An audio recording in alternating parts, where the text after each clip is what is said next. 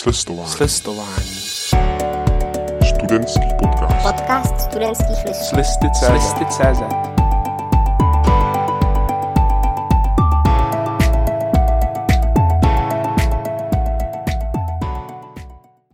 Vážení posluchači, vítejte u druhého dílu eh, studentského podcastu Slistování nebo S-listování, jak by řekl náš šéf-redaktor Šimon Rogner, ale eh, to není to nejdůležitější. Eh, To nejdůležitější je, že zase po měsíci jsme tu s vámi a jsme tu pro vás a eh, jsme tu dokonce v šesti lidech, ne v pěti jako minule. Trošku jsme se rozšířili a obměnili jsme naší sestavu. Kdo zůstává, jsem já, Filip Svoboda, a taky právě, právě šéf-redaktor studentských listů Šimon Robner. Ahoj Šimone, vítám tě. Ahoj Filipe.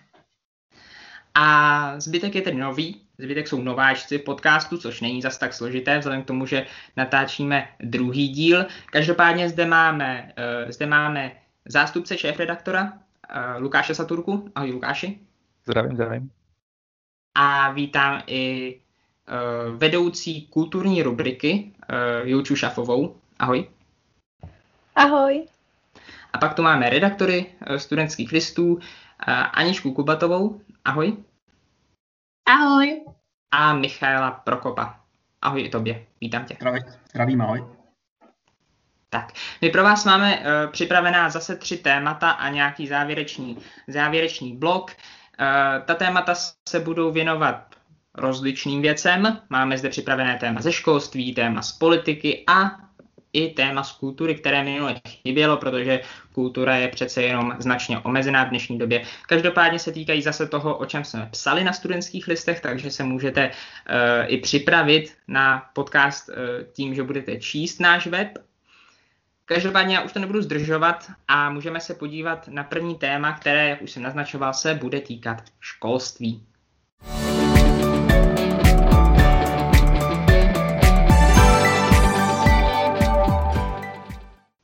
Jako první téma jsme si zvolili uh, téma týkající se školství a týkající se uh, distanční výuky. Měli jsme o něm na studentských listech v únoru hned dva, nebo možná i víc, ale uh, vycházet budeme ze dvou zajímavých článků, z článků, které psali Anička a Michal. A já bych možná, já bych možná, možná začal otázkou na Michaela, a aby nám trošku, a poprosil bych ho, aby nám trošku vysvětlil v návaznosti na ten svůj článek, jaké uh, jsou největší jaké jsou největší problémy distanční výuky, eh, které jsou tak nějak globální. Všichni víme samozřejmě nějaké, nějaké eh, problémy s konkrétními učiteli a problémy učitelů s konkrétními žáky a podobně, ale Michal se přímo věnoval těm konkrétním problémům, vlastně i spíš těm obecným problémům a měl tam nějaké zajímavé respondenty, takže já bych ti hnedka předal slovo a poprosil tě o, nějakou, o, nějakou, o nějaký náhled na, tento, na toto téma. No, uh, o tom by se dalo mluvit docela dlouho, nicméně uh, jako tím největším problémem, na který jsem ale v tom, třeba v tom svém článku úplně nenarazil, byly problémy, co se týče praktických výuk, zejména na, jako náš, že, protože já jsem třeba, já, já jako student gymnázia mám, že přece nejsem úplně, uh, já mám zkušenost s nějakými praktickými obory, řekněme, s nějakou, jako, nějakou, prax, nějakou praxí někde v, jako, nevím, v Díně nebo uh, nějakým zdravotnickým zařízení, co se týče těch třeba zdravotnických škol a podobně. Nicméně tam opravdu si, tam si myslím, že je to jako základní problém ten, že například jako když máte online výuku jako truhlář, tak uh, myslím, že jako na, na vám asi mistr jako z toho z počítače nevysvětlí, jako jak, jak, nevím, jak máte uh, brousit dřevo nebo něco takového. To bych řekl, že ten zásadní problém a to, že, a to se vlastně teďka řeší ohledně těch, že, ohledně těch maturit, že vlastně uh, argumentem pro nějaký to jejich zrušení, určitě se tomu ještě, tomu ještě dostaneme později, Um, že argumentem je i to, že vlastně ty, že studenti vůbec nemají jako čas jako na nějakou, nějakou, nějakou praktickou výuku, řekněme. To je takový, řekl bych, um, globálnější, řekněme, ten jeden z těch větších globálních problémů. A co se týče jako nějakých, ale zase je to specifický problém, a co se týče nějakých obecnějších problémů, tak si myslím, že hlavně uh, studenty, studenty to přestává bavit.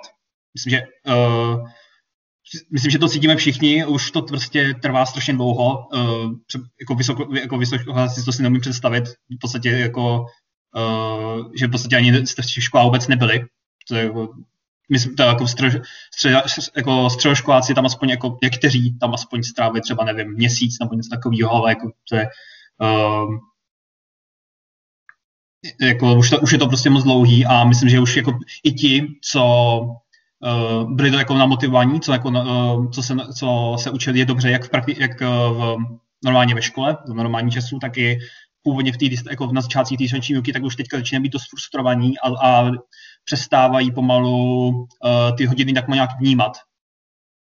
Um, že už se, že, že už se jako všichni setkávají, tak jak učitelé, tak studenti se setkávají jako s nechutí pokračovat v té výuce.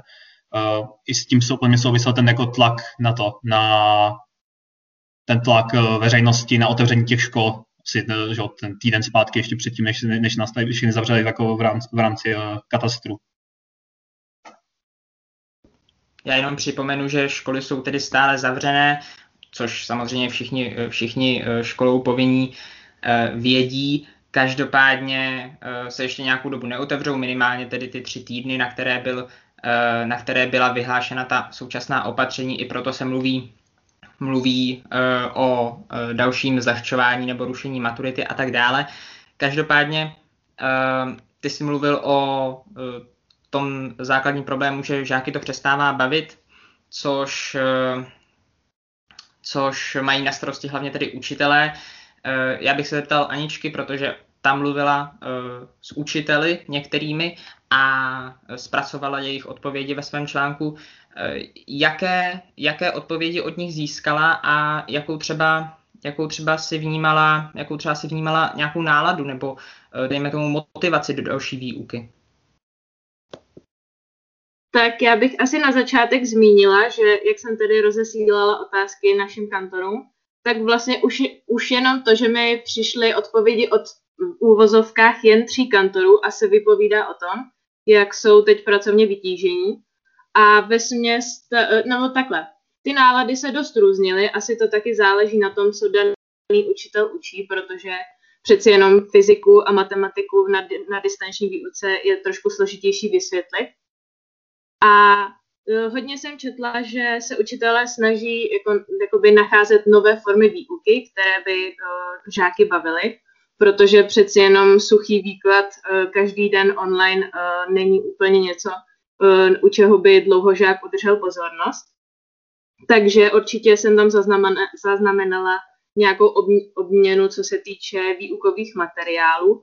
A jinak také i učitelé cítí únavu. Už četla jsem hodně, že do toho druhého pololetí nastupovali opravdu s minimem sil, a nemají čas na své vlastní koníčky, na, na, na svoji vlastní rodinu, na své vlastní děti, takže i na jejich straně je vidět ta frustrace z této doby. Tohle můžu potvrdit, protože oba moji rodiče jsou učiteli a na základní a na střední škole a té práce mají skutečně mnohem víc než za normálních okolností a a můžu to potvrdit, že už je to únavné a samozřejmě se tam, se tam hromadí problémy s způsoby té výuky, různými platformami a také s těmi konkrétními studenty, studenty protože ta, ta ztráta té uh, motivace je samozřejmě na obou stranách a uh, ty další nápady, jak výuku obohatit a podobně. Já bych uh, možná obrátil, obrátil pozornost i k ostatním, uh, kteří se tímto tématem třeba úplně nezabývali, ale vzhledem k tomu, že všichni chodíme do školy, ať už, uh, ať už na střední nebo na vysokou, tak bych se zeptal, jestli máte k vypíchnutí nějaké, nějaké konkrétní příklady, buď nějakého velmi dobrého přístupu, anebo bohužel naopak třeba nedostatečného přístupu učitelů k výuce. Tak alespoň u nás, tak uh, jsem na vysoké škole, studuju uh, IES na fakultě sociální věd uh, Karlovy univerzity a naši učitelé jsou celkově vstřícní, se týče jako odpovídání na různé dotazy, na mailech a tak, a jsou vstřícní vůči jakým konzultacím. A i u nás jako chápou a to, co vysvětlují, to doba je složitá, že se soustředit i na sebe, i na své psychické zdraví, které je velmi důležitý. A to určitou na některé platformy různě jako kvíze a dělat to zajímavější ty hodiny, aby skutečně pozornost byla celou tu dobu přednášky. Protože na vysoké škole není hodina 45 minut, ale je to hodina půl, hodina 20, to, to se liší podle vysoké školy. A už je to hodina půl pozornost, každý den před tou, před tou obrazovkou je mi náročné, a takže sam se často jako přestihnu v tom, že na pět minut úplně vypnu a přestanu vnímat úplně cokoliv a pak se pět minut prostě člověk uvědomí, že asi jsem vůbec neslyšel nic, co ten člověk jako řekl. Ale jako už to jako zažívám to často jako na většině předmětů, je to jako nepříjemný, ale úplně nevidím jako, jak z toho cestu ven upřímně, ale je to náročný pro všechny, že i pro ty učitele a mám pro ně jako respekt, to, to zvládají a jsou schopni, schopni každý den učit žáky jak na středních, základních i vysokých školách. S tím asi musím souhlasit, ty, uh, ty přístupy těch učitelů se hodně, hodně liší a v závislosti na tom se liší i přístupy těch, těch uh, studentů. Uh, u nás na žurnalistice je to hodně rozdílné, některé ty přednášky jsou uh, v, zásadě, uh, v zásadě o ničem, ale nutno říct, že, uh, nutno říct, že uh, to by se v některých případech nemuselo lišit ani v prezenční podobě. Na druhou stranu máme přednášky, které jsou velmi zajímavé, které využívají těch distančních prostředků k vylepšení toho, toho celého procesu té výuky využívají eh, spoustu, spoustu zajímavých platform, eh, které, které by v prezenční výuce třeba eh, nepřišly na řadu, takže se to, takže se to samozřejmě liší. Hodně, hodně diskutované téma je také množství učiva, Mám dojem, že na to upozorňovala i třeba Česká středoškolská unie eh, v nějakém to svém průzkumu, který nedávno prezentovali třeba na, eh, na CNN Prima News, že toho učiva je na žáky prostě hodně. Myslíte si, uh, myslíte si, ať už z vlastní zkušenosti nebo z nějaké zkušenosti uh, s uh, vrstevníky, spolužáky nebo učiteli, uh, že to tak je, anebo je to, dejme tomu, nějaká um, to bude znít strašně, ale rozmařilost těch, kteří si stěžují. Jak to vidíte? Já asi teďka jako se vyjádřím jako proti středoško, jako Český středoškolský unii, ale myslím si, jako, že, to je, že v tomto případě by to jako je, já myslím, že většinově je to skutečně ta, jak jste říkal, rozmářilost, když to řeknu, takhle blbě, protože eh, to, to záleží jako opravdu, myslím, že od učitele k učiteli, ale kdybych měl třeba porovnat vlastní zkušenost a zkušenost jako z, z lidí z mého okolí, z jara třeba hlavně, tak z, z jara to skutečně ty výuky bylo o jako velké množství, protože spousta, uči, myslím, že jako spousta učitelů totiž viděla jako, jo, oni budou doma, uh, oni nebudou mít čas cokoliv dělat, takže prostě doženeme cokoliv, jako cokoliv může, se může dohnat. Uh, nicméně si myslím, že pokud uh, je ta škola vedena, jako ty školy byly vedeny nějak normálně, eh, záleželo jim na tom, jako, aby to ti studenti vůbec přežili, tak uh, poměrně rychle se jako vždycky, že Uh, ono, ono, pokud ty studenty fakt jako za, zahodíte, tak oni, jako, oni si začnou jako logicky stěžovat a jako, uh, v tu chvíli jim jako musí ta škola aspoň trochu naslouchat. Takže um, tam, tam se, to se, tady ten problém se plně vyladil jako s postupem času, jako s, s postupem i jarní a pak jako do podzimu, uh, ty distanční do podzimu, tak uh, třeba, a z mojí, z mojí osobní zkušenosti můžu říct, jako, že, ta, jako, že teď je ta výuka taková, jako, jak by to řekl, no, normální, řekněme. Uh, a nerozně by to nemělo být omezováno nějak plošně, protože jako to, jako, uh, myslím, že o tom psal několikrát jako i Šimon, že vlastně to, že české školství je dosti decentralizované Uh, takže ještě do toho nastavovat nějaké jako, cel, jako celostátní by jako bylo, myslím, že kontraproduktivní. Já si myslím, že pokud něco pandemie ukázala, tak je to to, že uh, přesně jak se říkal Filipe, uh, že uh, skutečně žáci jsou zahlcení tím učivem. Je pravda, že na jaře to bylo asi větší, uh, dneska si myslím, že i to, co vychází z různých zpráv, třeba České školní inspekce, tak učitelé ten obsah toho učiva museli hodně zredukovat, logicky. A, a myslím si, že kdyby stejný, stejný objem učiva, který se dneska musí žáci učit přes distanční výuku, učili prezenčně, tak si myslím, že to asi je docela zvládnutelný. S tím, že ale už tady prostě přichází ten faktor, o kterém třeba mluvil Lukáš, že člověk se fakt těžko soustředí přes počítač a, a to učivo prostě není schopen tak absorbovat třeba, jak by byl v té škole. Ale jsem, musím říct, že jsem rád, že vlastně jak učitelé, tak žáci, tak ministerstvo školství tak nějak postupně společně dospívají k tomu jednotnému názoru, že je potřeba ty školní osnovy prostě proškrtat a v rámci školské strategie, kterou ministerstvo představilo, tak by se to mělo i v příštích měsících a příštích letech taky dít, takže doufám, že v tomhle ta pandemie alespoň k něčemu přispěla. Já bych ještě ráda navázala, protože právě v těch mých otázkách taky tento názor zazněl, že na jednu stranu ano, na některých školách je možné, že toho učiva je prostě moc, ale na druhou stranu eh, tady je taky velký, velký problém sebekázní těch žáků, že přeci jenom z vlastní zkušenosti těch lákadel je doma víc a je mnohem jednodušší ztratit pozornost a všechno dělat třikrát déle. A právě i tento názor zazněl právě eh, v odpovědích od kantorů a myslím si, že, tohle, eh, že že vlastně tohle, eh, nebo takhle, eh, Měla jsem tam i jeden názor, kdy moje paní profesorka říkala, že vlastně, když pokud chce žák studovat na vysoké škole, tak by se měl připravit na to, že učiva bude mít stále víc a víc a že by si měl vlastně, že by se on sám měl naučit uh, upřednostnit tu výuku právě před uh, lákadly, jako jsou, já nevím, Instagram a podobně sociální sítě. Děkuju a přesuneme se úplně k poslednímu bodu k tomuhle tématu a to jsou následky. Eh, bylo to i právě v tvém článku, Aničko, ale, ale ono se to diskutuje a baví, baví se o tom spousta lidí eh, i s ohledem třeba právě na blížící se maturitu a ty peripetie kolem jejího eh, zjednodušení, rušení a, a, a podobně.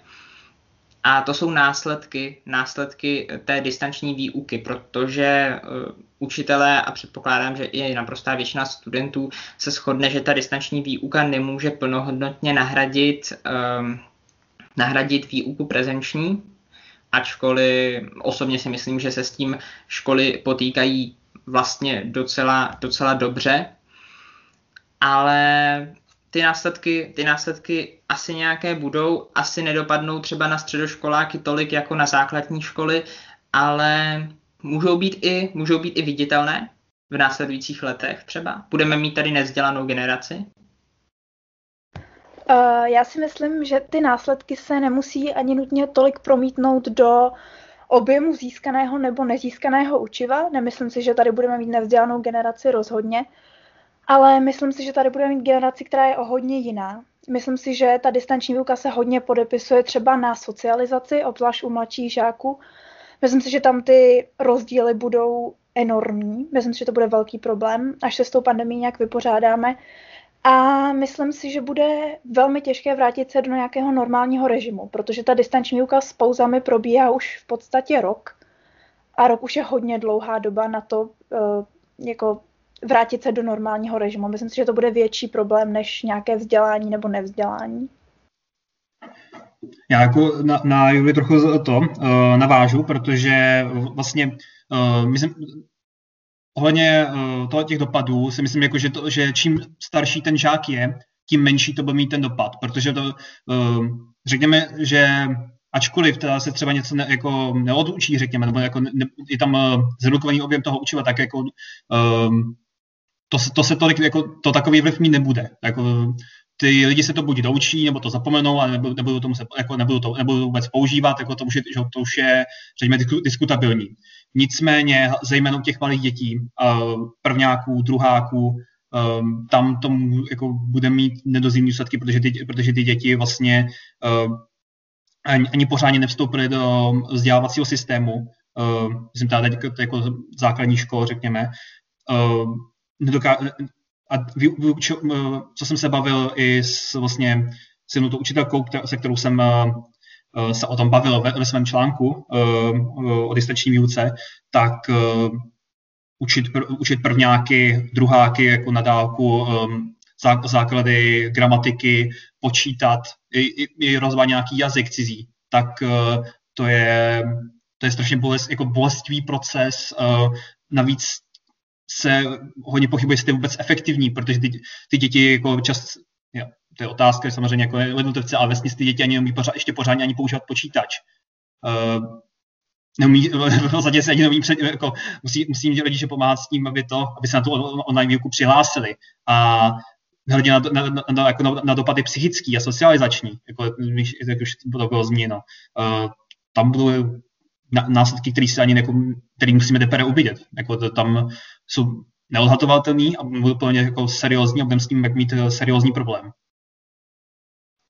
Já bych taky na, na, navázala právě na první a druhé ročníky základní škol, protože moje mamka vlastně učí, teď druháky, minulý rok měla při distanční výuce první třídy a je to na těch dětech opravdu vidět, možná i na té samotné výuce, že například polovina té hodiny, kterou teď musí odučit, je čistě o tom, že musí eh, vypínat mikrofony dětem, které to prostě sami nezvládnou, radit jim, co kde najít eh, právě například v Teamsech nebo na jiných platformách. A dost se na tom taky podepisuje fakt, že eh, v této době se vlastně rodiče těch malých dětí stali takovými, řekněme, experty na distanční výuku a radí učitelům, jak mají učit a co mají dělat a je to taky věc, která tu distanční výuku značně stíží. Asi bych si přál, abychom uh, zakončili tohle téma na pozitivnější notě, ale uh, prostě to tak je, že distanční výuka je pro všechny něco úplně nového. Sice ji tu máme už, uh, akorát to vlastně bude rok, uh, co jsme přecházeli do distanční výuky, ale přesto i za ten rok se máme, jak my studenti, tak učitelé, ještě stále co učit. Jestli k tomuhle ještě někdo něco nemáte, tak ano, Michali? No, já, jak se říká, jako abychom to, této téma zakončili nějak pozitivně, tak uh, přeci jen jeden pozitivní fakt by se tady našel a to je značná modernizace a uh, výuky obecně, naš, obecně a zároveň uh, lepší řekněme, počítačová gramotnost jako našich učitelů, protože uh, to, to, vlastně, to, to, to, to už bylo vidět už na jaře a vlastně teď, se to, teď je to už vůbec naprosto skoro samozřejmé, že vlastně to, co, co by normálně tr, trvalo, uh, dejme tomu dva, tři roky, nějaký, uh, tak uh, najednou to šlo úplně samo, hnedka. To, můžu to ukázat jako sám na sobě, my jsme, my jsme jako škola před, uh, před, to, před tou pandemí měli vlastně jeden takový, jako, takový vnitřní informační systém, který byl asi tak 20 let starý, a už jenom postupně se jako tak říkalo, jako jo, přejdeme na Microsoft Teams, aby to jako to, ale, ale to, počítalo se s tím, jako, že to bude změna jako postupná, asi tak rok, dva. A najednou, a najednou prostě se to, se to najednou jako posunulo a úplně samo, či, jako všichni se s tím dokázali hnedka naučit. A i učitelé, který se jako, který až uh, se řekněme, zdráhali, uh, jako odmítali uh, tady to nové věci používat. Pamatuju na, jednu učitelku, která říkala, že, jako odmí, že když má e-mail, tak odmítá používat Microsoft Teams, proč by se s tím učila. No, na, musela. Uh, a to je tak, jako, a to je podle mě jenom jako určitě pozitivní změna. Jako, jako ty technologie jsou o to, abychom je používali, takže se, to, to, to je podle mě jako pozitivní nota, řekněme, na závěr tady toho tématu. Ano, ještě jako pozitivní může být, jak nastílnil Šimon, že ministerstvo plánuje jako nějak proškrtané osnovy, které se učí na základních i středních školách, tak určitě ta pandemie by to dokáže odhalit, které oblasti nejsou tak důležité a může odhalit to, že to jako důležitější je třeba umět tu informaci vyhledat, mít základ, ale umět vědět, kde najít ty věci. Je třeba, kdybych se zaměřil na chemii, tak bych věděl, jaké jsou kvalitní zdroje na chemii, měl nějaký základ a vědět, kde se to naučit, jak se to naučit sám nějak třeba z internetu a tak, tak to si myslím, že může být jako cesta, kam se školství mohlo obírat. Tak jo, já vám moc eh, děkuji za tyhle závěrečné uh, podoteky a, a můžeme se podívat na druhé téma, ve kterém se budeme zaobírat eh, tím, jak to je a jak to není ohledně nouzového stavu.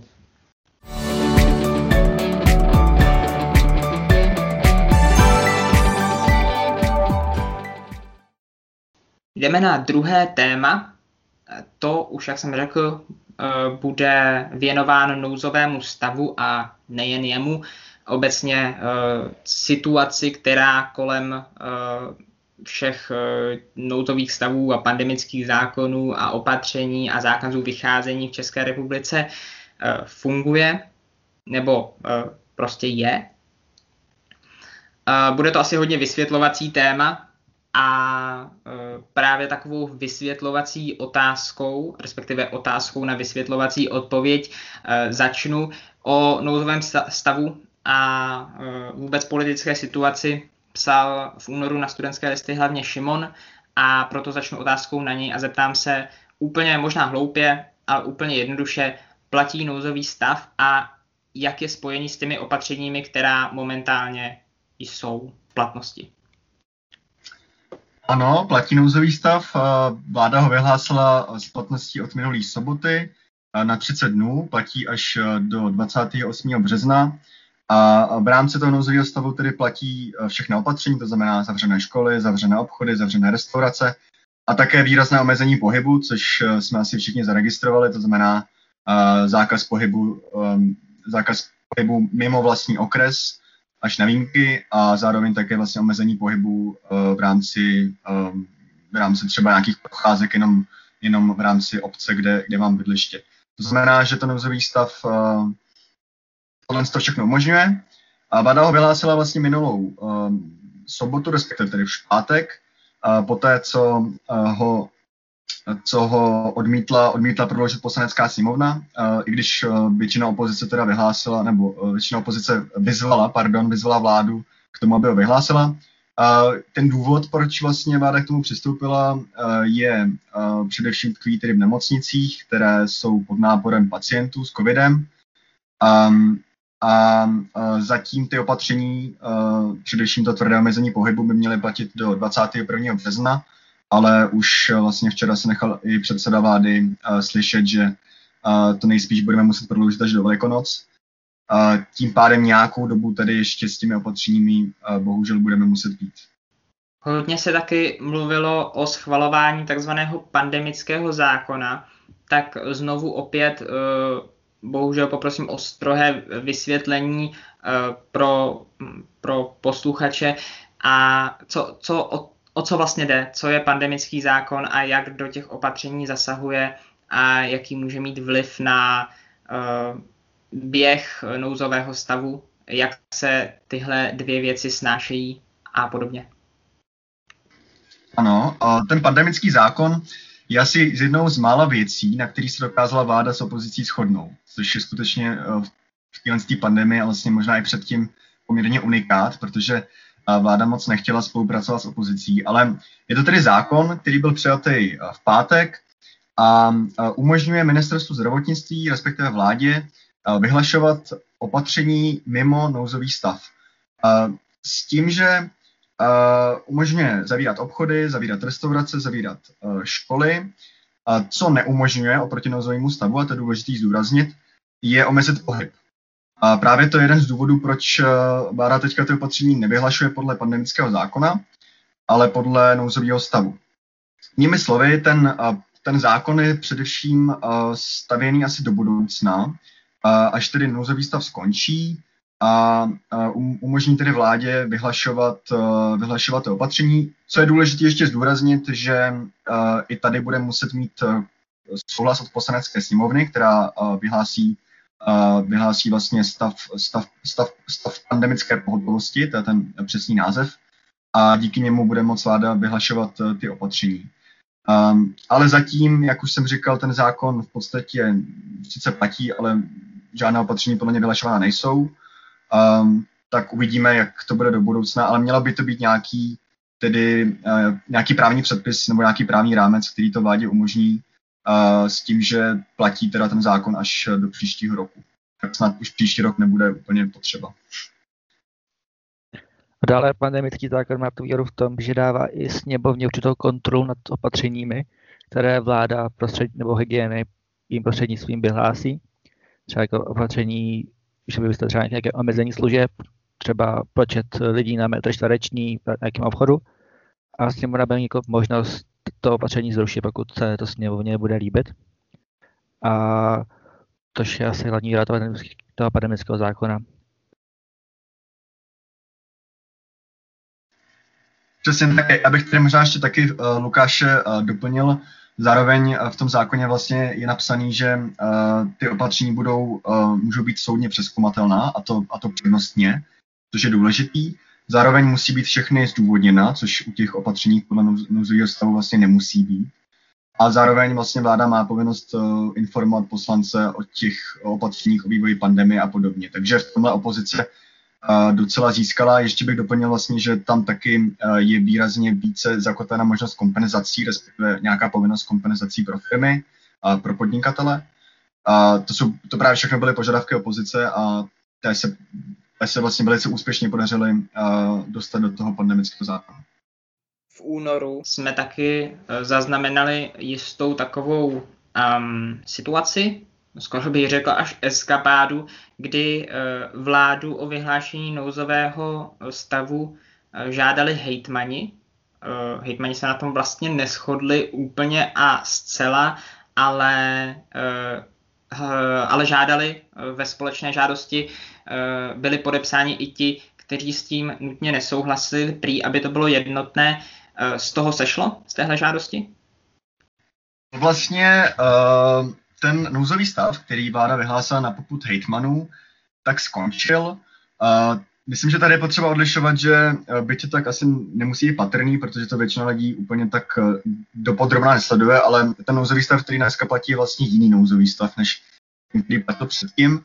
A máš pravdu v tom, že předtím ho vláda vyhlásila prostě, vyhlásila na poput hejtmanů, na žádost hejtmanů ale byly tam určité, určité problémy a otázky, které souvisely s tím, jestli to bylo ústavně vyhlášené, protože poslanci vlastně odmítli prodloužit to nouzový stav s tím, že pak hejtmani teda na setkání s vládou zase požádali o nouzový stav. A byly, byly okolo toho asi zbyteční, já bych řekl zbyteční politický tahanice. A ale ten dnešní nouzový stav je, je určitě je po právní stránce jiný a tady je potřeba říct, že opozice taky víceméně s ním souhlasila, takže tady si myslím, že uh, po té ústavní stránce už to nebude úplně nijak uh, příliš kontroverzní, jako byl ten předchozí stav nouze.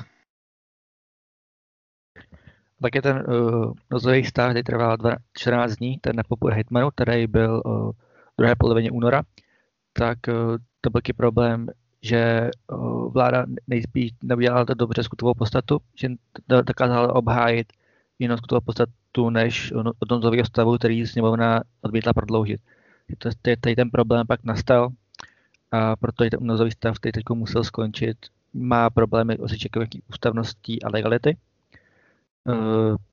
A právě proto opozice vyzvala, že pokud má být nouzový stav, tak musí být vyhlášen nový, nově, nově a řádně odůvěrný odůvodněn a právě tento nouzový právě proto máme teď nový nouzový stav, jak již Šimon řekl. Takže tenhle nouzový stav, který teďka platí, tak byl podle opozice odůvodněn uh, dostatečně vládou, aby byl vyhlášen, protože uh, já si docela, docela jasně si vzpomínám, že opozice a především teda nejhlasitější byl v tomhle uh, onen blok spolu, to znamená koalice TOP 09, ODS a KDU, ČSL, ale i ostatní, ostatní eh, strany a koalice se na tom shodovaly, že eh, ta komunikace vlády je absolutně nedostatečná. Takže teďka asi eh, s přibývajícími čísly a hospitalizacemi a tak, to bylo to, to, bylo to vysvětlení, to obhájení toho nouzového stavu, co donutilo i opoziční strany zvednout pro něj ruku. Je to tak, Lukáši? Tak pro ten nozej stav, co teď hráme v pátek, to zhruba týden máme, tak ten nozej stav vyhlásila sama vláda, takže čistě opozice na ní neměla žádný vliv, krom toho, že pouze vyzvala vládu. Co důležitější je, že na to bude mít názor soud, hlavně ústavní soud, který může mít názor úplně jiný než opozice, což je možná i dobře. Uh, takže tak bych tě opravil, že to, tento nozový stav bude opozice řešit reálně, mít nějaký vliv, až úplně což tam jako na konci března. Uh, přesně tak, Lukáš, Lukáš má v tomhle tom to přesně popsal. Já musím říct, že, um, že nejsem si jistý, jestli jsme pro posluchače zněli úplně srozumitelně, protože to jsou velice jako takový složitý právní problémy. A pro pro normálního občana si, jako, si, si úplně nemusí zaobírat, ale uh, když bych to nějak měl skrnout, tak si myslím, že to ukazuje spíš, spíš na to, že prostě rok od začátku pandemie pořád nemáme úplně vyřešeno, podle jakých zákonů se to teda bude ty opatření vyhlašovat, jo. Což se sice může zdát na první pohled jako nemoc významný, jakože to je vlastně jedno, ale ono to úplně jedno není, kvůli tomu, že to pak, že ty opatření, a to se také vlastně stalo v posledních dvou týdnech, tak eh, ty opatření byly, některé opatření byly zrušeny, ať už ústavním soudem, anebo, nebo různými uh, ostatními soudy třeba.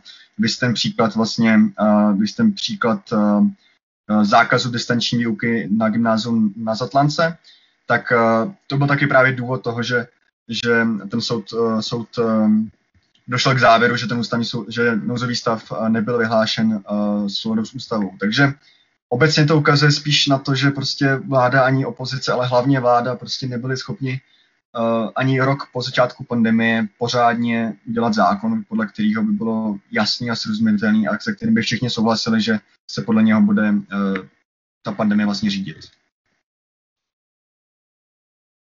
Možná pro posluchače to nejdůležitější jako ohledně této tahanice je ta podstata, že uh, máme nějaký právní stát a toto právní stát musí přetrvat i tuhle pandemii, protože tato pandemie jednou skončí a nesmíme mít vytvořený precedent, že v jakýkoliv krizi má vláda Biankošet na to dělat vlastně cokoliv, bez jakéhokoliv, bez jakékoliv kontroly, bez jakéhokoliv zákona.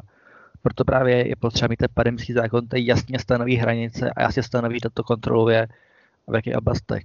Dále spoustu, uh, spoustu nařízení vláda špatně vysvětlila, maximálně vysvětlila stylem chceme zamezit počtu lidí, na počtu nakažených a tímto by hlavně by de facto haslo. To musí zabránit i soudy, aby vytvořil jaký právní stát a byla určitá jako kontrola, aby i po této vládě byla určitá jako kontrola moci. Jo, děkuju. Um, já teď položím možná, možná příliš složitou otázku a ani nečekám, že ji tady uh, rozřešíme. A, anebo vlastně možná jo, jsem zvědavý, uh, co mi k tomu povíte. Uh, ta otázka je ale poměrně, poměrně uh, jasná. Potřebujeme momentálně nouzový stav, neměli bychom postupovat tedy, nebo neměla by vláda postupovat uh, spíše podle toho pandemického zákonu, který je už schválený? Protože ten nouzový stav, pokud to dobře chápu, tak jediné, co dělá navíc, jsou ta omezení toho pohybu a objevuje se velmi rozšířený názor, že ta omezení pohybu ne, nespomalí, nespomalí uh, příliš šíření, šíření nákazy, nemají takový vliv, ale tím netvrdím, že to tak je, uh, jenom říkám, že to je velmi rozšířený názor i od mnohých odborníků. Co jsem aspoň já slyšel názory od odborníků hlavně na, na, na, vůbec na, na, na pandemii a na, na opatření, nebo názor různých matematiků, kteří, kteří, počítají, eh, kteří počítají vlastně s nějakými modely vývoje epidemie, tak eh, ti si asi myslím, že spíš většinově myslí, že ta omezení pohybu potřebná jsou, ale já teda nejsem odborník na to, takže to asi nemůžu úplně posoudit. A jinak ale si myslím, že pokud uh, jinak, že pokud tedy, uh, pokud by ty omezení pohybu už nebyly potřební, jakože doufám, že třeba za nějaký měsíc už nebudou, tak to vláda může začít řídit podle toho pandemického zákona a myslím si, že by i měla, protože už z nějaký, nebo myslím si, že to je, že to je naprosto logický, že pokud tady jsme si schválili už konečně nějaký zákon, který uh, by to měl řídit, tak uh, by vláda měla skutečně ho používat a ne, ne ho prostě nechat v šuplíčku, když ví, že, uh, že může vyhlašovat nouzový stavy. A myslím si, že to i z nějakého, asi bude to mnohem lepší z nějakého pohledu psychického. Možná, že, možná, že ten nouzový stav skutečně je pro spoustu lidí jako nějaký znak toho, Eh, že, že, jsme, že jsme jako v katastrofické situaci, což teďka asi jsme, ale pak ten pandemický zákon by skutečně měl být šitý na nějaký delší, delší časový horizont. Konec konců podobný zákony platí v Německu, platí v jiných zemích, který se schválili v podstatě hnedka minulý březen a měl by platit, no, měl by platit i tady. Já bych tomu řekl asi toto. Um, když, když se tehdy hlasovalo o, jako o tom, když se tehdy slavně uh, hlasovalo o tom uh, prodloužení nouzového který nakonec neprošlo, následně nasledoval ten um, problematický jak, um, kontroverzní nouzový stav vyhlášený na požadavek hejtmanů.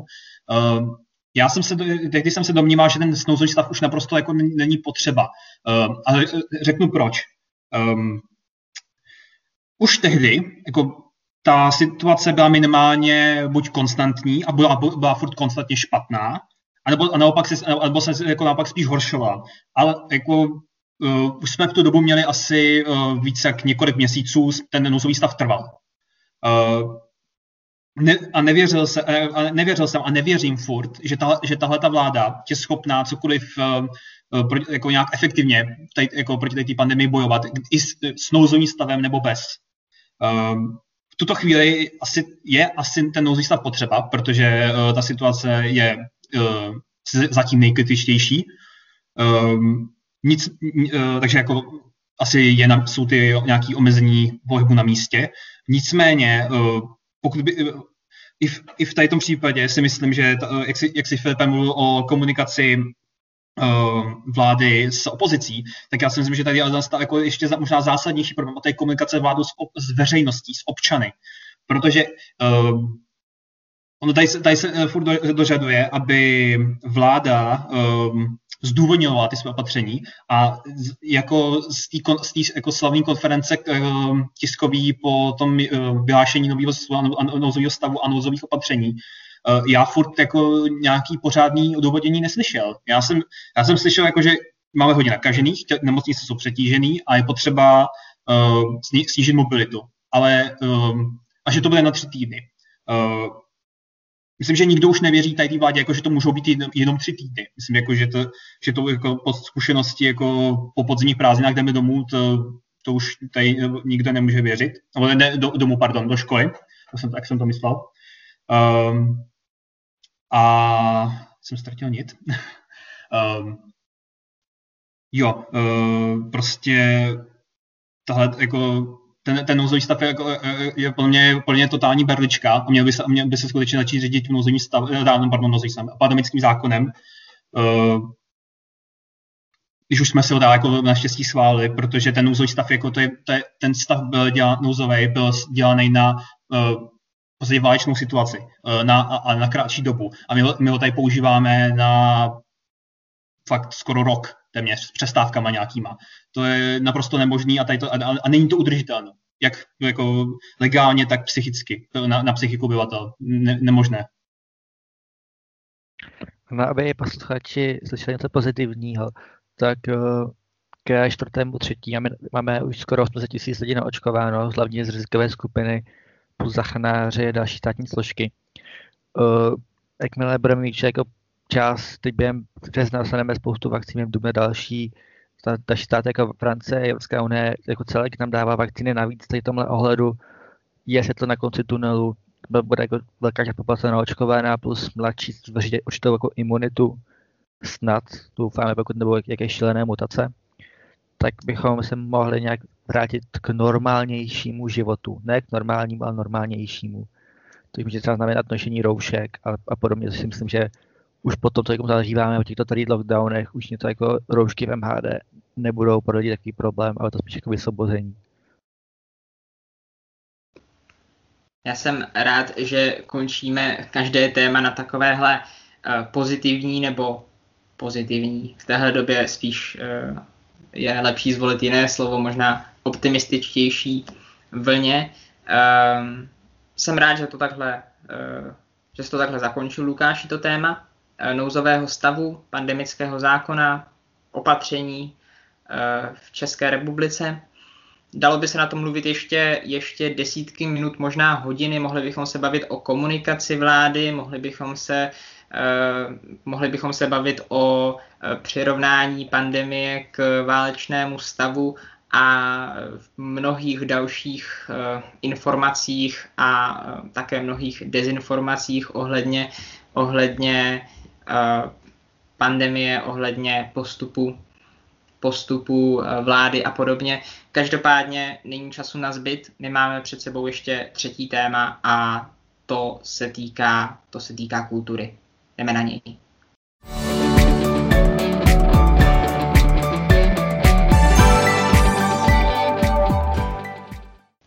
Třetí téma, mám tady na papíře poznamenané jako válka v kultuře a uvedu ho, uvedu ho s dovolením já sám, jelikož vychází z tématů, kterým jsem se v posledních týdnech věnoval. Začnu možná trochu obsáhleji, ale snad to nezabere příliš času. Byla ozna- znovu oznámena videohra s názvem Six Days in Fallujah. Uh, pro ty, kteří se třeba věnují moderní historii, tak už, tak už uh, zasvítila, zasvítila žárovička, že Fallujah je město spojené s poměrně, poměrně výrazným konfliktem z roku 2004. A tahle hra, která byla znovu oznámena a zase se kolem ní točí mnohé kontroverze eh, z různých důvodů, eh, které možná zmíníme, ale třeba až ke konci tématu. Ale eh, ona byla původně zrušena už právě v tom roce 2009, kdy byla oznámena a to kvůli kontroverzím spojeným s tím, že zpracovává příliš čerstvý a příliš uh, nejasný konflikt, kde který asi není úplně potřeba, potřeba rozmazávat. Já se přiznám, že, uh, že si teďka přesně nepamatuju, uh, v čem ten konflikt, nebo kdo byl předmětem toho konfliktu, ale v tom mém článku, v tom mém článku na, na studentských listech to naleznete, je to tam, je to tam rozepsáno. Každopádně já se nechci věnovat přímo téhle hře nebo přímo tomuhle téhle kontroverzi, ale chci se na to podívat spíš obecně. A uh, má první otázka na vás uh, bude, bude uh, směřována na čas, čas, po kterém je možno dejme tomu vkusně, pokud to lze takhle říct, zpracovat válečný konflikt. Protože ta kontroverze se točila právě kvůli tomu, že zpracovává pět let starý válečný konflikt a navíc velmi brutální válečný konflikt, což je což je opravdu velmi, velmi krátká doba. Ale když se podíváme třeba na film Ridleyho Scotta uh, Black Hawk Down, Černý je střáb sestřelen, tak ten zpracovává 9 let starou operaci, a mnohé další filmy zpracovávají studenou válku, válku ve Větnamu, zpracovávají a samozřejmě už naprosto běžné zpracovávání druhé světové války. Když, když zajdu do extrému, tak když se podíváme na zpracování středo, středověkých bitev, tak už nikoho nezajímá, nezajímá jejich zobrazení. Tak eh, by mě zajímalo, eh, jak se na tohle díváte, jestli zpracovávat pět let starý konflikt je nevkusné, je, eh, dejme tomu, dehonestující, anebo třeba vůbec ne? Uh, tak já si myslím, že tohle asi není úplně otázka času, protože uh, třeba když se podíváme na relativně nedávný film Krajina ve stínu, který se zabývá odsunem sudeckých Němců, tak ten třeba vzbudil relativně velkou kontroverzi, přestože zpracovává téma, které je už docela staré, nebo už to je pár desítek let, rozhodně to není tak aktuální jako videohra, o které jsem mluvil ty. A přesto uh, se na to nedokážeme podívat nějak objektivně, přesto je to evidentně citlivá část historie. Takže bych tady řekla, že jde spíš než o nějaké časové rozmezí, o to, jakým způsobem to uchopit a jak moc dávat důraz například na nějakou objektivitu. Řekla bych, že jde hlavně o to, aby to bylo zpracované vkusně, spíš než o to, aby to bylo zpracované s nějakým odstupem. Já bych to jenom krátce navázal. Upřímně, v tom kontextu, jako zase jsem měl tu videohru, tak eh, myslím si, že jako docela, eh, asi natrefa na, na nějaké ožehavé téma. Já sám se v tom konfliktu jako neorientuju, který jsi zmínila. Nicméně uh, znám jako za poslední leta jako vzniklo jako spousta různých uměleckých děl, který uh, reagují na poměrně jako čerstvé jako, jako uh, konflikty. Uh, a úplně třeba jako první, co mi teďka jako vyplynulo na mysl, je například film, pokud sledujete Netflix, Netflix, Netflixovskou tvorbu jako filmů, tak určitě to je film Mosul, který, což v podstatě je, je velice častý konflikt, v podstatě jako, který v podstatě ještě de facto pokračuje, uh, boj s islamským státem nadále pokračuje a je to, uh, ty boje o Mosul se odehrávaly pár, jako pár let zpátky, nebo jako, ne, jako rád, velice, no, rozhodně ne, ne před pěti lety, uh, a přitom jako navíc mi přijde, že ten film byl velice jako kriticky jako kladně přijat, takže um, myslím, že to je spíš na, jako na, na, na jak říká na, na, na, na té citlivosti, na citlivosti toho zobrazení a jak k tomu, uh, se k tomu umělecky přistoupí. Já ještě doplním, já jsem to teď tady našel, ten článek uh, o, o té hře na studentských listech, který jsem psal, a doplním, že se jednalo o střed spojeneckých sil Iráku, Velké Británie a Spojených států s, s uh, Al-Qaidou. Já jsem uh, si tím nebyl úplně jistý, tak jsem to tady nechtěl předtím uh, vystřelit na náhodu.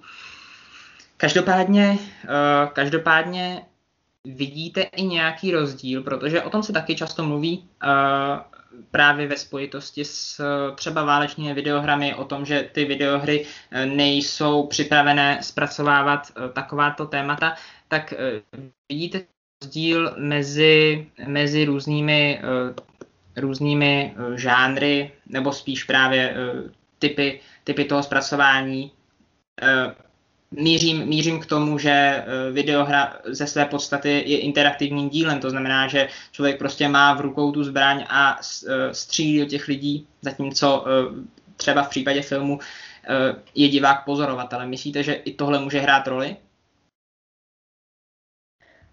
Já si v tomhle myslím, že videohry jsou v obrovské nevýhodě, protože je to přece jenom médium, které není zas tak staré, tudíž na videohru se pořád uh, tak trochu kouká jako na něco, co není úplně intelektuální způsob zábavy. Pořád se nebere úplně jako něco, co dokáže člověka nějakým způsobem vzdělat.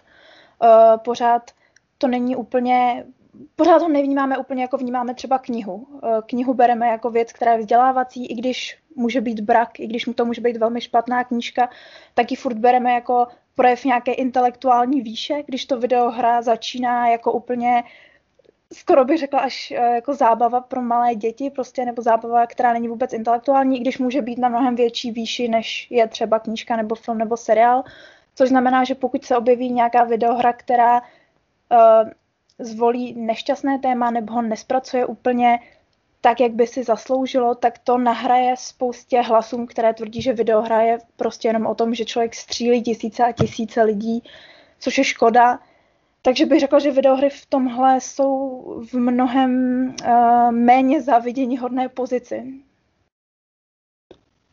Eh, Děkuji, že jsi to, že jsi, uh, to takhle zmínila. To je samozřejmě, to je i něco, co zmiňuji právě v článku v komentáři, který navazuje na, na informace o, o Six Days in Fallujah a zmiňuji vlastně tohle postavení, postavení videoher a to, že vlastně si myslím, že už dospěli do těchto složitých témat. Na druhou stranu eh, já jsem rozhodně obhájce toho, aby videohry zpracovávaly tohle téma, také to tam píšu a obecně vážná témata, ale eh, je nutno se podívat i vlastně na tu druhou stranu mince, kdy skutečně uh, videohry víc než, uh, víc než jiné typy jiné typy umění Eh, dávají důraz na tu, na tu složku zábavy, zábavního průmyslu a skutečně jsou takové, které tenhle budovaný dojem, dejme tomu toho intelektuálního zpracování, když to tak nazveme, uh, které se může přibližovat těm starším, starším druhům umění, tak uh, stále jsou, stále jsou počiny, které ho výrazně kazí nebo minimálně znesnadňují tu, tu obrodu, i když eh, to slovo zní tak až možná příliš vznešeně.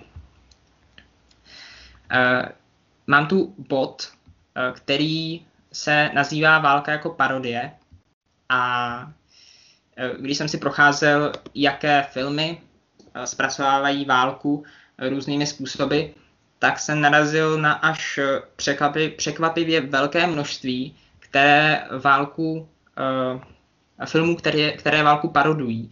Nebo, nebo když ne nutně parodují, parodují, tak si z ní dělají nějakým způsobem legraci. Uh, typicky třeba uh, Hanebný pancharti od Quentina Tarantina, nebo uh, nedávný, nedávný králíček Jojo, kterého točil, mám dojem, Taika Waititi.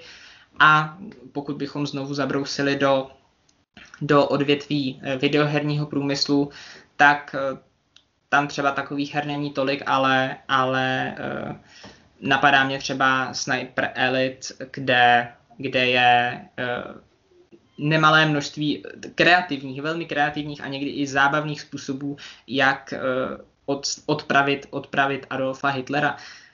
Myslíte, že je to vkusné zpracování a že um, že je uh, vázané právě na uh, starší konflikty typu druhá světová válka. Znovu se vracím k tomu času, protože by asi nebylo úplně v pořádku, kdyby tímhle způsobem někdo, někdo zpracovával uh, operaci v Somálsku, operaci v Somálsku, kterou, kterou zpracoval Ridley Scott v Black Hawk Down, anebo, nebo třeba bitvu ve Fallujah. Já bych řekla, že tady jak svým způsobem hraje roli i to, že se jedná o docela velký časový odstup, tak i to, že třeba Králička jsem neviděla, takže o něm nemůžu úplně mluvit, ale třeba Hanební pancharti jsou snímek, který je dobrý, řekněme, že je kvalitní a třeba uh, tady se docela hodí říct, že jedna z hlavních protagonistek, myslím, že to byla Diane Kruger, ale nejsem si jim úplně jistá, uh, má nějakého příbuzného dědečka nebo někoho takového, kdo byl v koncentračním táboře a ona s ním o tom hodně mluvila, než vzala roli v tom filmu, jestli je to vkusné, co se o to myslí on jako s člověkem, který hruzy druhé světové války zažil doslova na vlastní kůži a on jí to, řekněme, schválil a potom i když viděl ten film, tak na to byl hrozně pyšný a hrozně se mu to líbilo a vlastně to hodnotil hrozně kladně. Uh, řekněme, že z toho měl i nějakou historickou satisfakci, protože přece jenom víme, že to realita takhle úplně nedopadla jako v tom filmu. Uh, takže řekla bych, uh, že v případě tady těch děl se nejedla ani tak úplně o parodii. Řekla bych, že je to jakýsi filmový přepis historie, dejme tomu, eh, čemuž se Quentin Tarantino věnuje docela běžně ve svých filmech, ale nenazvala bych to parodii. Já bych uh, Hanební pancharty ani Králíčka nenazvala filmem, který je parodí. Neřekla bych, že paroduje válku. Jo, já, ta otázka byla, ta otázka byla hlavně hypotetická, dejme tomu, protože já mám tyhle uh, filmy, nebo obecně tyhle díla vlastně taky moc rád. Hanebný parchrti jsou uh, skvělý film od Quentina Tarantina, máš pravdu, že on, on uh, podobnou formuli uplatnil hned několikrát, naposledy, naposledy tenkrát v Hollywoodu, kde si tu historii taky, taky uh, jak se říkala, přepsal, upravil k obrazu svému a vlastně udělal udělal uh, z toho příběh s dobrým koncem, víceméně. Uh, takže, takže s tebou v tomhle naprosto souhlasím. Uh, možná bych tady ještě dodala, že třeba v Hanebných panchartech nebo i v jiném snímku od Quentina Tarantina v Djangovi, on, řekněme, dává hlasy těm, kterým ta historie ublížila. Že v panchartech je to, jsou to židé, nebo je to židovka, Eh, v Djangovis je to bývalý otrok, který se mstí těm svým pánům, takže on se vlastně skrz ty svoje filmy tak nějak i mstí lidem, kteří z té historie vyšli vlastně ne vítězně, ale, ale svým způsobem nebyli potrestáni tak, jak by si zasloužili. Já tady využiju, využiju takový uh, oslý můstek Eh, jak si říkala, že dává hlasy těm, kteří ehm, v té své době ty hlasy neměli, tak, eh, tak eh, jsem se zaměřil taky na díla, říkám schválně díla, protože to mohou být filmy, videohry i knihy v tomhle případě, které dávají právě prostor těmhle lidem, právě prostor lidem, kteří, kteří ten prostor ve své době nedostali, a v případě války jsou to tedy civilisté, nikoli vojáci. Ti, kteří nejsou vidět eh, na těch, eh, na těch eh, filmových plátnech, když, když, se, když se bavíme o, o většinou, když se bavíme o válce jako takové.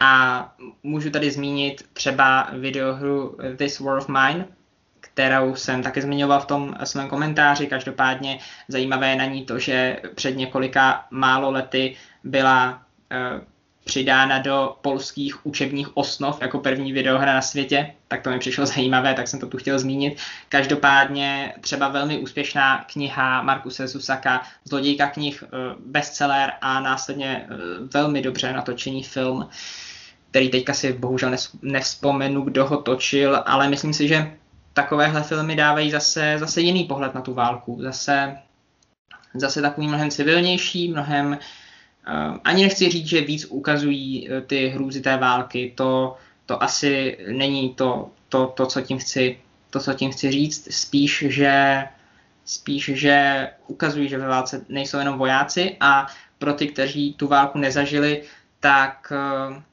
tak možná trošku ruší tu, ruší tu představu toho, že ve válce jsou vlastně samý hrdinové a, a vlastně ukazuje, že jsou tam jenom prostí lidé.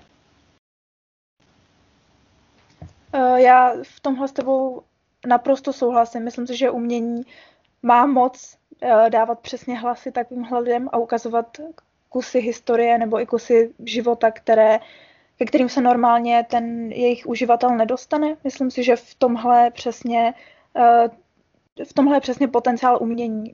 Ukazovat, vzdělávat, měnit svět úplně bez nadsázky. Myslím si, že může měnit svět. A myslím si, že když tenhle potenciál má, tak by ho rozhodně mělo využívat. Mám tu na závěr ještě uh, jednu věc a tím se právě vracím úplně na začátek, protože právě v té Fallujah, kterou zpracovává uh, nově představená, znovu představená videohra Six Days on Fallujah, tak eh, právě eh, v té bitvě eh, v realitě bylo, byl použit, byly použity praktiky, které třeba ehm, dejme tomu, nebudu, nebudu, nebudu mluvit obecně, řeknu prostě, že byl použit bílý fosfor, byl použit proti samozřejmě vojákům, ale, ale nevylučují se i civilní oběti, nevylučují se civilní oběti na základě střelby můžeme se bavit o tom, že bílý fosfor asi, pokud se nepletu, tak oficiálně není eh, považován za chemickou zbraň ve svém pravém slova smyslu, není jakoby zakázán, ale, ale rozhodně, rozhodně se nejedná o žádný super morální prostředek. Každopádně vydavatelé uh, oné hry se vyjádřili pro uh, videoherní magazín Polygon, že chtějí být apolitičtí nebo ve smyslu, v tom smyslu, že nechtějí uh, tahat politiku do té hry a nechtějí zpracovávat uh, údajné, údajné údajné válečné zločiny, které nejsou potvrzeny. Ty zločiny nejsou potvrzeny, ale nejsou, nejsou ani vyvráceny. Pravděpodobně k nějakým civilním obětem došlo. Um, panuje asi, asi nechci, abyste přímo, přímo mi hodnotili tady, zda, eh, jak ta hra bude vypadat, to ani nejde vzhledem k tomu, že nebyla vydána, navíc ne každý se v tom úplně uh, orientuje a, uh, a podobně, ale uh, panuje obecná, obecná obava, aby to nebyl jen další uh, pokus o rádoby realistické zobrazení války a místo toho, místo toho, aby nešlo vlastně jenom zase o vykreslení Američanů jako největších hrdinů, co všechno zachrání. Eh, mně přijde, že třeba tohle docela dobře, eh, docela dobře ukazuje Ridley Scott právě v eh, Black Hawk Down, ale obecně si myslím, že je to takový nešvar uměleckých, uměleckých počinů a vlastně třeba netolik knih, protože knihy jako, jako druh kultury, který má starší kořeny, tak navazuje právě na ty, na ty díla i z druhé světové války, ale film a videohry a konec konců i, i divadlo, ačkoliv tam je to zase úplně něco jiného, tak uh, mají trošku sklony uh, k té, dejme tomu, dejme tomu apolitizaci, ale, ale takové jako domělé. Já uh, tady s těmi obavami asi souhlasím, protože zrovna válka je politický konflikt, politika je součástí války. Myslím, že o tom se ani nemusí diskutovat, tak to prostě je.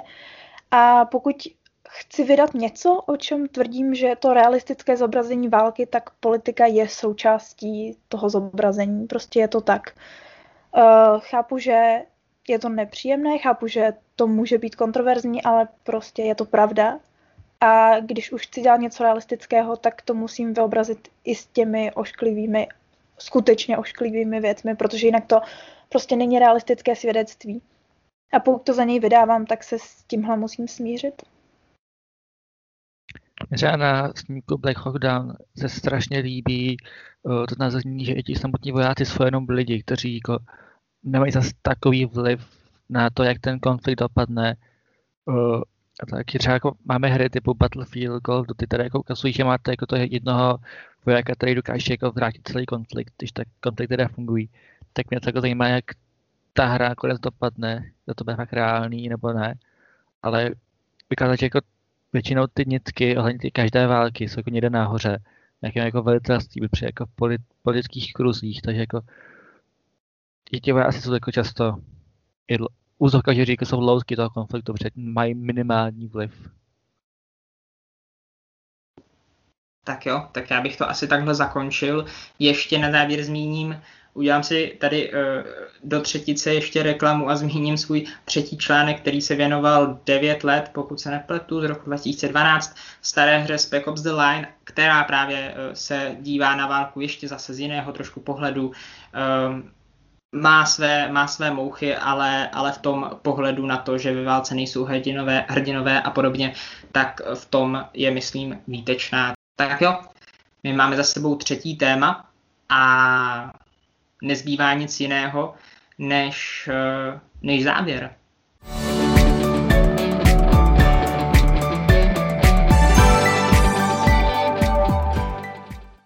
Dostáváme se do závěrečné fáze. Eh, nebude asi nějak příliš dlouhá, ale, ale asi chceme maličko, maličko zreflektovat to, co se stalo v posledních eh, dnech, možná vlastně spíš posledních hodinách. Eh, nebudeme to tady rozebírat tak dlouho jako v tématech, nejsme na to úplně připravení, nemáme takové podklady v, eh, v systému, na webu a podobně. A navíc se ty jednotlivé situace třeba tolik ještě jako nerozjeli, ještě ne, je nemáme za sebou, abychom je mohli hodnotit, ale zeptám se, musím se zeptat maturantů, co říkáte na nové prohlášení, co říkáte na nové prohlášení pana premiéra, že maturity nebudou. Nedělá v tom trošku zmatek? Já bych si dovolil tím jako začít. Um, jako maturant, uh, já můžu říct jenom to, že jsem, já už jsem, psal jsem o tom komentář, ale jako jsem naprosto frustrován a naprosto naštván, protože to, to, co se tady, to, co se tady děje uh, ohledně matury, to je, to je cirkus a uh, populistický jako populistické hašteření, jak bych to akorát nazval. Já už v podstatě, jako, já už, to, už, to už v podstatě člověk jako ani nemůže nic očekávat, uh, protože tam, že, uh, že maturita se odvíjí podle toho, jako, že jsem to, já jsem to zmiňoval jako v tom článku, uh, maturita se odvíjí že podle maturitní vlášky, která má normálně víc září. Uh, my jsme víc září ani náhodou neměli, my jsme v listopadu. Uh, prosinci se to zase samozřejmě upravovalo, jak víme, a teď se to zase bude upravovat znova, protože jako, jsou tady očividně hlasy na to, jako, přišly nějaké hlasy jako na, na to, aby se to upravilo. Ehm, já jen doufám, že, pře, jako, když marně doufám, že jako převládne nějaký no, zdravý rozum a nechají nás proboha odmaturovat.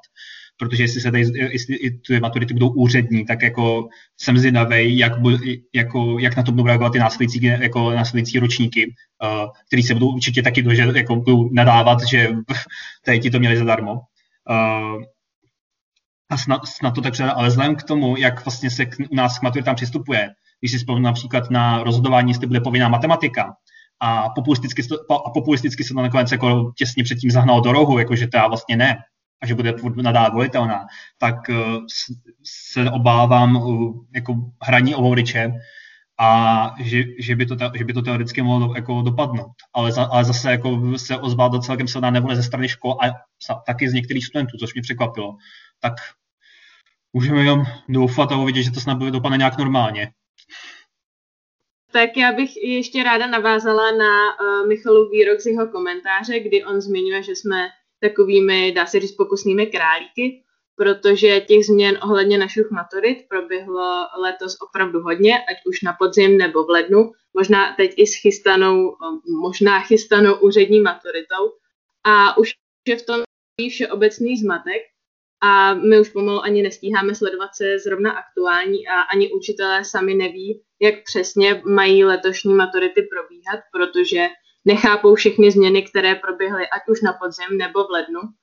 A ohledně té možná chystané nebo často zmiňované úřední maturity, tak já s ní tedy moc nesouhlasím, protože sice to na první pohled vypadá opravdu lákavě, ale vzhledem k té práci, kterou už jsme si všichni doufám dali s přípravou na maturitu, ať už studenti nebo učitelé, tak by to byla asi škoda zahodit všechnu tu přípravu.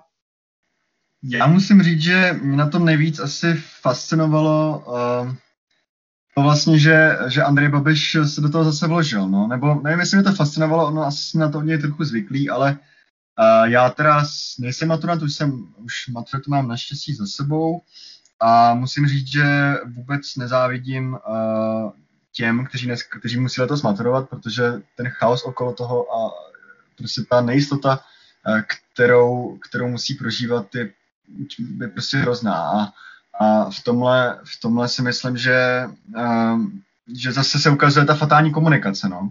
Že já bych si asi přál hlavně, aby tomu rozhodovali kompetentní lidi, což by měli být pokud možno hlavně učitelé, ředitelé, experti na vzdělávání a hlavně, hlavně ministr Plaga, protože on je ministr školství a pořád se snažím posledních dnech porozumět, proč to premiér Babiš udělal, jestli zatím stojí nějaká um, jeho strategie, jak získat hlasy, nebo to je nějaká kouřová clona, jak, jak nastavit jiný téma ve společnosti, anebo to je prostě jenom jeho z, zmatečný, zmatečné řízení, kdy on potřebuje řídit všechno a zároveň neřídí nic.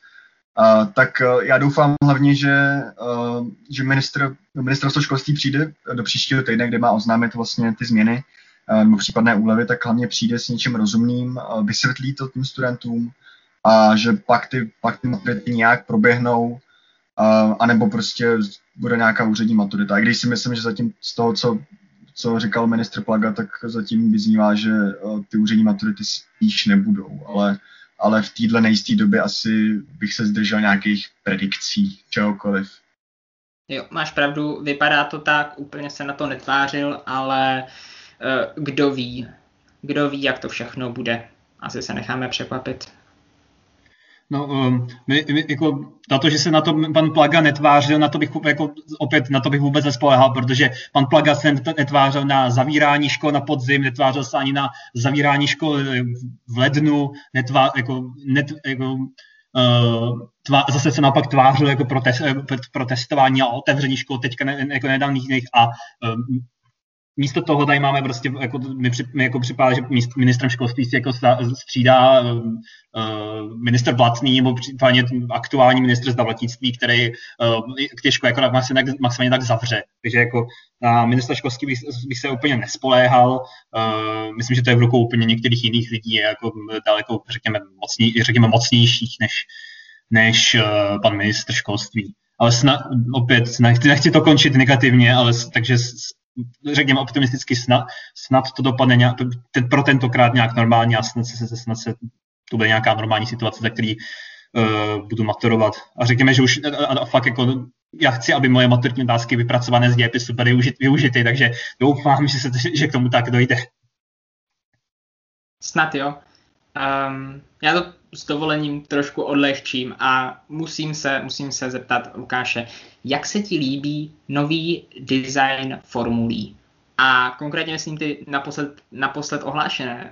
Uh, to znamená třeba takový ten americko-ruský ház, nebo, nebo blištivě zelenkaný, lzavý Aston Martin. Jak, jak, jak se na to díváš? Protože to mě teda upřímně hodně zajímá. Teď je pátek, před půl hodinou představen nový Williams, tak ten asi se neměl na mysli, ten se právě po ani neviděl. Ale uh, včera ve čtvrtek 4. představil Haas svůj nový tým, no, novou, nový design formule, že ne samotnou formuli. A hodně bylo taky kontroverze ohledu, že je tam hodně ruský vlajek, které by úplně na sportovních akcích být ne, že, že ani neměl, tam být nesmí podle antidopingové agentury. A osobně mě spíš líto jako amerických fanoušků Formule 1, kteří, když mají konečně po dlouhých letech mají jakože svůj tým, svůj jako domácí tým Haas, který jako jediný tým sídlí mimo Evropu, tak uh, má silné prvky, jako by to byl ruský tým a má jako silné ruské sponzory z, z nerostných surovin. Osobně se mi to moc jako nelíbí. Je to jako, ten se jako tváří jako ten americký tým, americkou identitou, americký sponzory často a takhle jako změna jenom proto, že angažovali ruského jezdce jako nechcem, jako nej to hezké, nakazuje to ten sport v té, té kráse, jaký by mohl být ukazován. To ale jako Aston, Aston Martin, krásné zelené barvy, na to se jako asi většina fanoušků Formule 1 těšilo, že konečně uh, mizí Racing Point a tedy Apple India a bude jako změna. Osobně jsem nejvíc překvapený nějaký změn měna jména Renaultu na Alpin, ale jako je to pochopitelné, když uh, no, angažoval jako novou sportovní automobilku, ta sportovní automobilka by byla právě to, co chtějí asi ukazovat v motorsportu.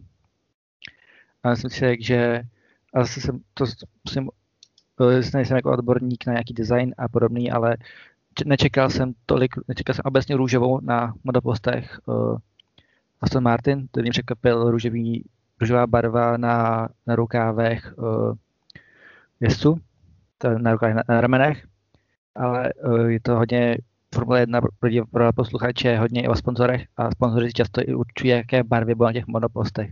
Takže když se někdo vyhledá současný uh, monopost Mercedesu, tak uh, na větrání uprostřed, uprostřed vozu je červená barva okolo, okolo nápisu Ineos, kde právě Ineos je spolumajitelem týmu, i právě sponzor se právě červenou protlačil.